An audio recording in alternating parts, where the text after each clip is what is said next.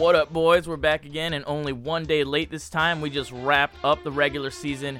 Congratulations to Dan for having a really strong year, despite all the haters, fulfilling the mission to become the regular season champion for the first time in his team's history. Um, here's where we landed with our regular season rankings. In the playoffs, we have Dan, Joe, Chris, Nate, Brandon, and myself seated in that order. And to round out the bottom half, we have Cody, Ryan, Derek, and Colin. You know, it's funny after all this, we all thought Colin was doing pretty well. He wasn't in dead last for the longest time, yet at the end of the year, somehow manages to end up at the bottom of the rankings, wrapping up his third straight year, finishing with the worst record in the league after being crowned champion in the inaugural year. The playoff seeding's been locked in, the consolation bracket's locked in. So let's just review a couple of the most impactful games from last week and then do a short preview of the two playoff matches coming up this week. And sorry to people in the consolation brackets, losers don't get any airtime. And I gotta keep it nice and short because we all got things to do on a Friday. Free play, got him, caught, and, and to the end zone. Touchdown. Travis Kelce. This was the matchup between James Robinson and Travis Kelce, two pieces traded for each other earlier in the year. Um, Dan didn't necessarily have anything to play for, and it clearly showed here, allowing Nate to take him down in the last week with a strong performance for Nate from Travis Kelce. But James Robinson wasn't the one that let Dan down. It was the rest of the team that just couldn't keep up with Nate's high scoring this week, and this was Russell Wilson's first time all year putting up back to back performances with less than 20 points. And Kareem Hunt has also come crashing back to earth ever since Nick Chubb came back from his injury, and this was Kareem Hunt's third straight game with less than 10 points. Luckily, Dan has a bye in the first round, but whoever wins that first round matchup between Nate and Brandon has got to be hoping that these trends continue through the rest of the playoffs, considering Dan doesn't really have any replacements for either of those guys on his bench right now. For Nate, other than Travis Kelce, he got the usual big contributions from Aaron Jones, DeAndre Hopkins, and he actually got another big game from Diontae Johnson, who scored over 20 points for the third time in the last four weeks, even though the Steelers lost. Carr again, quick strike, it's caught. Waller breaking free. Waller still on his feet, and he will stroll into the end zone for the touchdown. Our other big game last week was a rematch between Chris and Joe, a battle for second place and the other bye week in the playoff.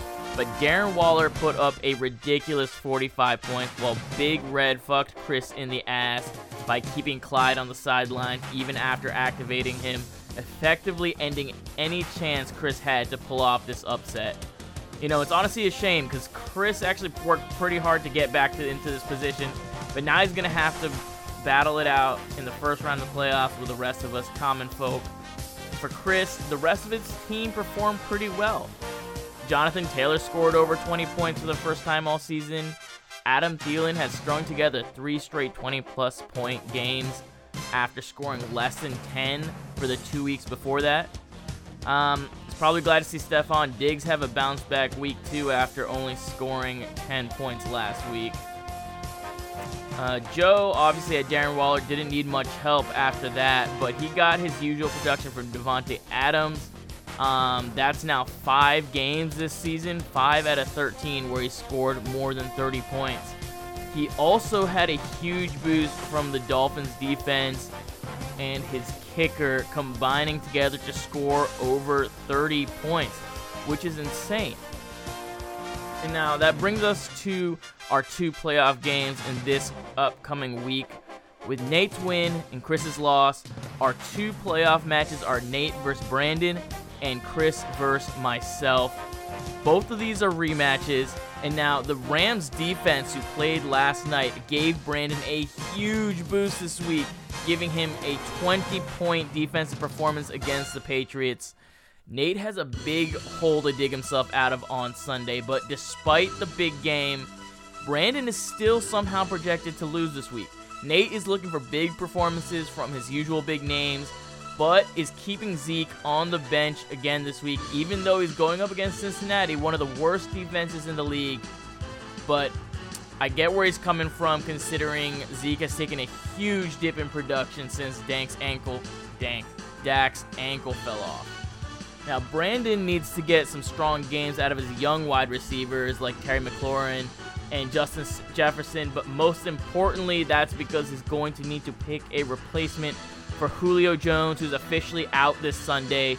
He picked up Keke Coutee and Antonio Brown. He's also got T.Y. Hilton on the bench.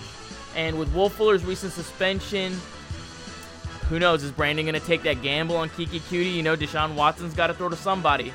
I just know that I'm glad not to be in that position. But the position I'm in against Chris isn't that great either. Chris has Josh Jacobs coming back from injury. He also has Calvin Ridley. He's going to see some extra targets now that Julio Jones is out. And he's also going to keep rolling with Jonathan Taylor. Interesting choice over Clyde Edwards Helaire this week. Taylor does have the better matchup, but he's largely been a disappointment all season considering what was he like a second? No, he's like a third, fourth round pick. Um, I know I was expecting more out of him. We'll see if he can keep going with last week's momentum. For me, I'm dealing with David Montgomery's stupid toe injury, forcing me to start Giovani Bernard again as a starting running back after Joe Mixon wasn't able to get healthy enough to come off IR for week 14 like I thought it was predicted. Uh, luckily, that means Bernard is up against the Cowboys, though, but I know it's their passing defense that is actually pretty bad. So hopefully he can get some passes out of the backfield, make up for a lack of touches and just a lack of running skill in general. Also hoping for a big game out of the Seattle defense, who's bad early in the year, but they've been doing better, and I'm hoping they can tear up these horrible, horrible Jets. Maybe a defensive touchdown or two. All right, finally playoff time, boys. Good luck.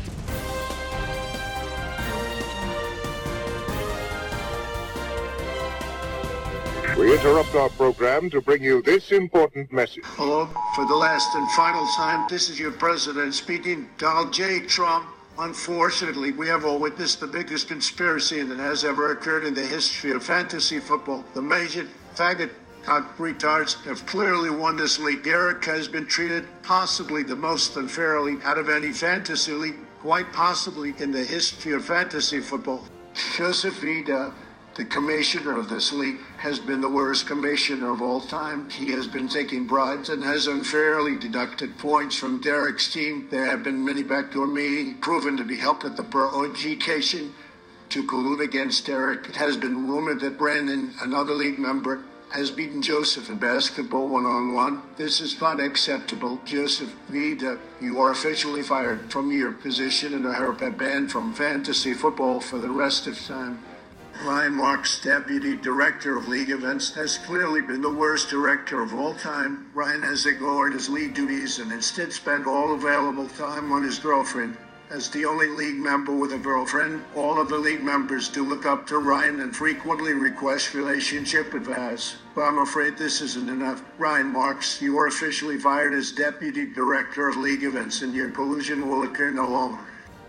And finally, Carol, the chief marketing and media officer has been the worst of all. He has used his platform to perpetuate the lies of Joseph Vida and Ryan Marks, and he has spread fake news across this league. He's rating her down tremendously, and he will be hearing from my lawyers. He will soon be in jail for his team to ruin the integrity of this league. Hero, you are officially fired from your position, and no more media will be created after this important league announcement. By default, Derek is appointed for the Commission of Deputy Director of League Goods and Chief Media and Marketing Officer of this league. All leagues funds are to be handed over to Derek, who is officially declared winner of this league. Everyone can suck his penis and lick his balls. Goodbye.